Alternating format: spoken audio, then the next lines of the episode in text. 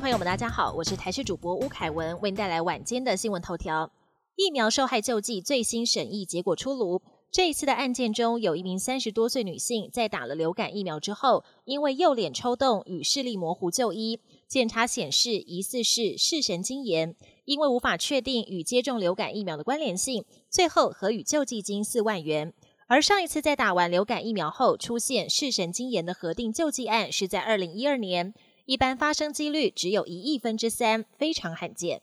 教育部公布最新一百一十二学年度各大学新生注册率，共有一百一十二个大学系所注册率挂蛋，当中有三十六个是公立学校系所，其中就包括台湾大学有五个系所注册率为零。虽然全数都是硕博士班，但就连正大、清华、成大、阳明交大也通通上榜。晶圆代工龙头台积电技术实力攸关全球科技发展。外媒报道，台积电近期分享了一兆电晶体晶片封装进程，同时台积电也致力于发展有两千亿个电晶体的单片细晶片。为了达成目标，台积电持续往一点四和一纳米迈进，预计在二零三零年完成。虽然不免面临技术跟财务挑战，但台积电有信心将打造最领先技术。疫情后，国旅正夯，交通部观光署寄出辅导旅行业办理银法族旅游及无障碍旅游两项补助要点，针对团体旅游给予补助，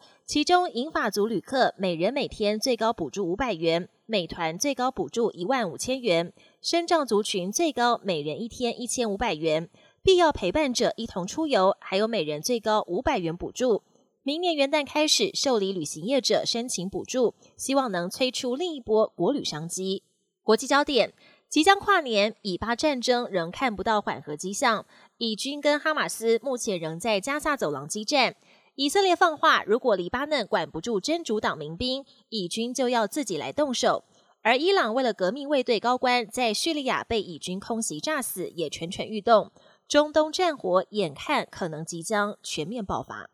美国德州休斯顿一条快速道路二十七号发生连接车司机拒捕的公路对峙事件，特警小组动用重型机具直接破坏连接车的驾驶座，还出动警犬帮助，才结束一场长达几小时的惊魂记。美国航太总署研发的首款人形机器人女武神日前现身德州休斯顿，展现了高超的灵敏度跟协调性，未来有望上太空，替太空人代劳繁琐艰困的任务。此外，NASA 跟民间合作打造的一款仓储机器人阿波罗已经进入最后测试阶段，预计在二零二五年上市。本节新闻由台视新闻制作，感谢您的收听。更多内容请锁定台视各节新闻与台视新闻 YouTube 频道。